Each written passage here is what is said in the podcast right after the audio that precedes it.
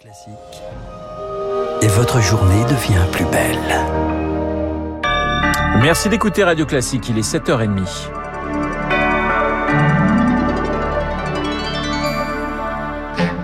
La matinale de Radio Classique avec Renaud Blanc. Et c'est un plaisir de vous accompagner jusqu'à 9h, 7h30, l'heure du journal présenté par Charles Bonner. Bonjour Charles. Bonjour Renaud, bonjour à tous. À la une ce matin, la création de nouvelles salles de shoot à Paris qui provoque la colère des habitants. Un projet de construction est en cours dans le 20e arrondissement de la capitale pour accueillir des consommateurs de drogue. La mairie organise une réunion aujourd'hui, mais les riverains sont vent debout, Juliette Pietraszewski. Une salle de shoot dans les locaux d'une école maternelle vidée à quelques mètres de chez elle. Impossible pour Clémentine, mère de famille, qui a décidé de signer une pétition contre le projet. Ça me pose problème parce que c'est à 10 mètres d'une école euh, élémentaire, à 5 mètres en face d'une crèche. L'environnement de cette salle n'est absolument pas propice à installer un tel lieu, entouré d'un tel public vulnérable, aussi bien les enfants euh, que les EHPAD. Inquiétude partagée par Agnès Salom, représentante des parents d'élèves et habitante du quartier. Il y a 1500 enfants qui circulent en moyenne chaque jour dans ces rues et nous sommes dans un quartier de grande mixité sociale, très familial, c'est donc inentendable. Des riverains désabusés qui échangeront avec leur mairie sur le projet ce mercredi.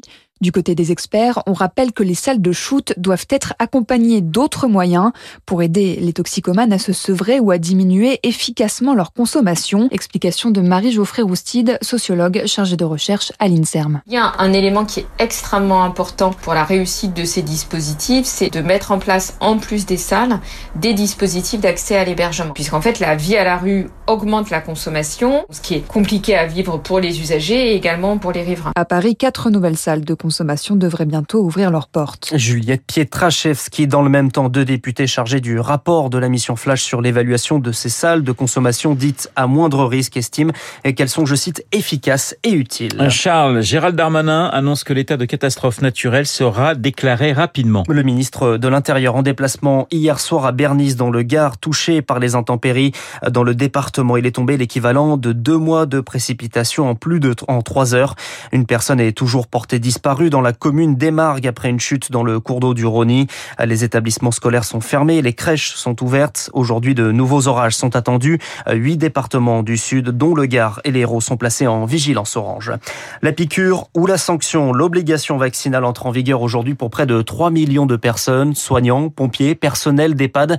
La plupart sont vaccinés, mais la minorité qui résiste contraint les hôpitaux à devoir se réorganiser. C'est une épreuve supplémentaire pour Sébastien Courreau, chef du service pneumologie à l'hôpital Lyon-Sud.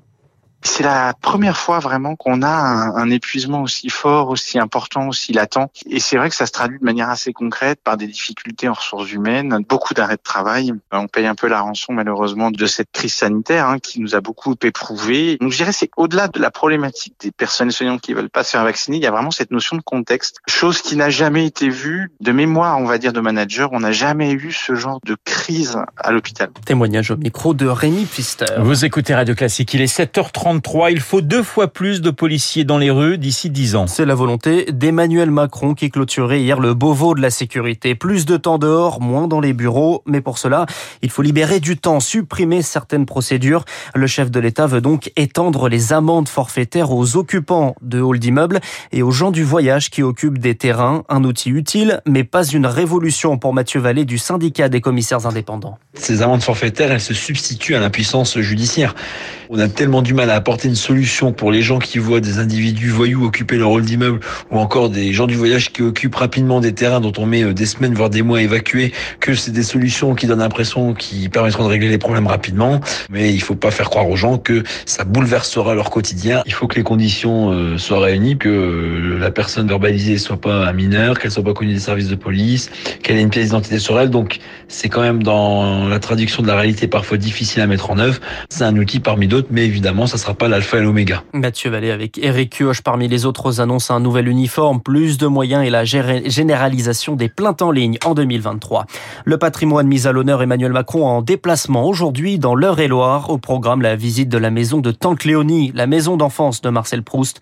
Le musée Calabrite consacré à l'auteur recevra 400 000 euros pour des travaux de rénovation. La sénatrice Esther Benbassa, exclue de son groupe, l'écologiste était accusée de harcèlement moral à l'encontre de certains de ses ses collaborateurs. Va-t-on savoir un jour, Charles, qui a tué le président haïtien? Grande question. Jovenel Moïse a été tué le 7 juillet dernier à son domicile et hier le procureur de Port-au-Prince a demandé l'inculpation du Premier ministre. Mais ce dernier a riposté ce matin, Augustin Lefebvre. Oui, Ariel Henry limoge ce procureur pour faute administrative grave. Samedi, il avait qualifié son enquête de manœuvre de diversion pour semer la confusion.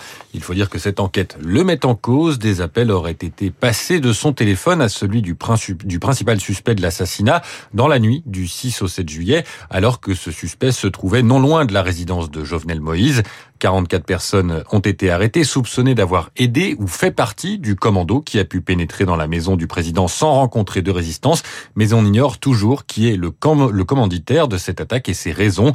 Et pendant que la crise politico-judiciaire se poursuit, la population a toujours besoin d'aide humanitaire. Un mois après le séisme qui a frappé Haïti, l'UNICEF a lancé un appel aux dons ce matin. Il faut 73 millions de dollars pour sauver les enfants du pays. Augustin Lefebvre, ça passe pour le gouverneur californien. Les électeurs ont rejeté la révocation de Gavin Newsom, selon les premiers résultats communiqués par les médias américains. C'est une première, un vol touristique dans l'espace va avoir lieu. Lancé par SpaceX avec à son bord quatre personnes, mais aucun astronaute professionnel. Le vaisseau sera piloté depuis la Terre. Un vol suivi de près par un Français, Philippe Croison, un athlète amputé de ses quatre membres. Il espère faire partie du prochain vol et pour y parvenir, il s'est adressé directement à Elon Musk, le patron de SpaceX. Je lui ai fait un tweet en disant Hello Elon, je Philippe Croison, j'ai pas de bras, pas de jambes, je suis un aventurier français, envoie-moi dans l'espace. Et il m'a répondu, il m'a dit Hello, euh, dès qu'on est prêt, promis, euh, je t'envoie dans l'espace. Et depuis, on échange. La principale difficulté technique, c'est ce que m'a dit Elon Musk, c'est dommage que tu n'as pas une main. Le problème de la pesanteur, c'est qu'il faut arriver à s'accrocher quelque part, sinon je vais me cogner partout. Enfin, je vais être une boule de flipper dans une capsule. Euh, qui va se taper dans tous les sens. Donc, mais on va imaginer des prothèses pour aller dans la capsule. C'est juste un petit crochet, clac, je m'accroche, je fais un petit quart de tour avec le bras, bim, ça se décroche tout est possible. Philippe Croison avec Marc Tédé. La déception pour Lille, le LOSC accroché hier pour son premier match de Ligue des Champions. Match nul 0-0 à domicile contre les Allemands de Wolfsburg. Le PSG entre en lice ce soir à 21h contre Bruges. Merci Charles, on vous retrouve à 8h30 pour un prochain point d'actualité. Il est 7h37 sur Radio Classique. Dans un instant, les spécialistes, on va parler nucléaire et on va parler de Dune, Bruno Kras et David Doucan.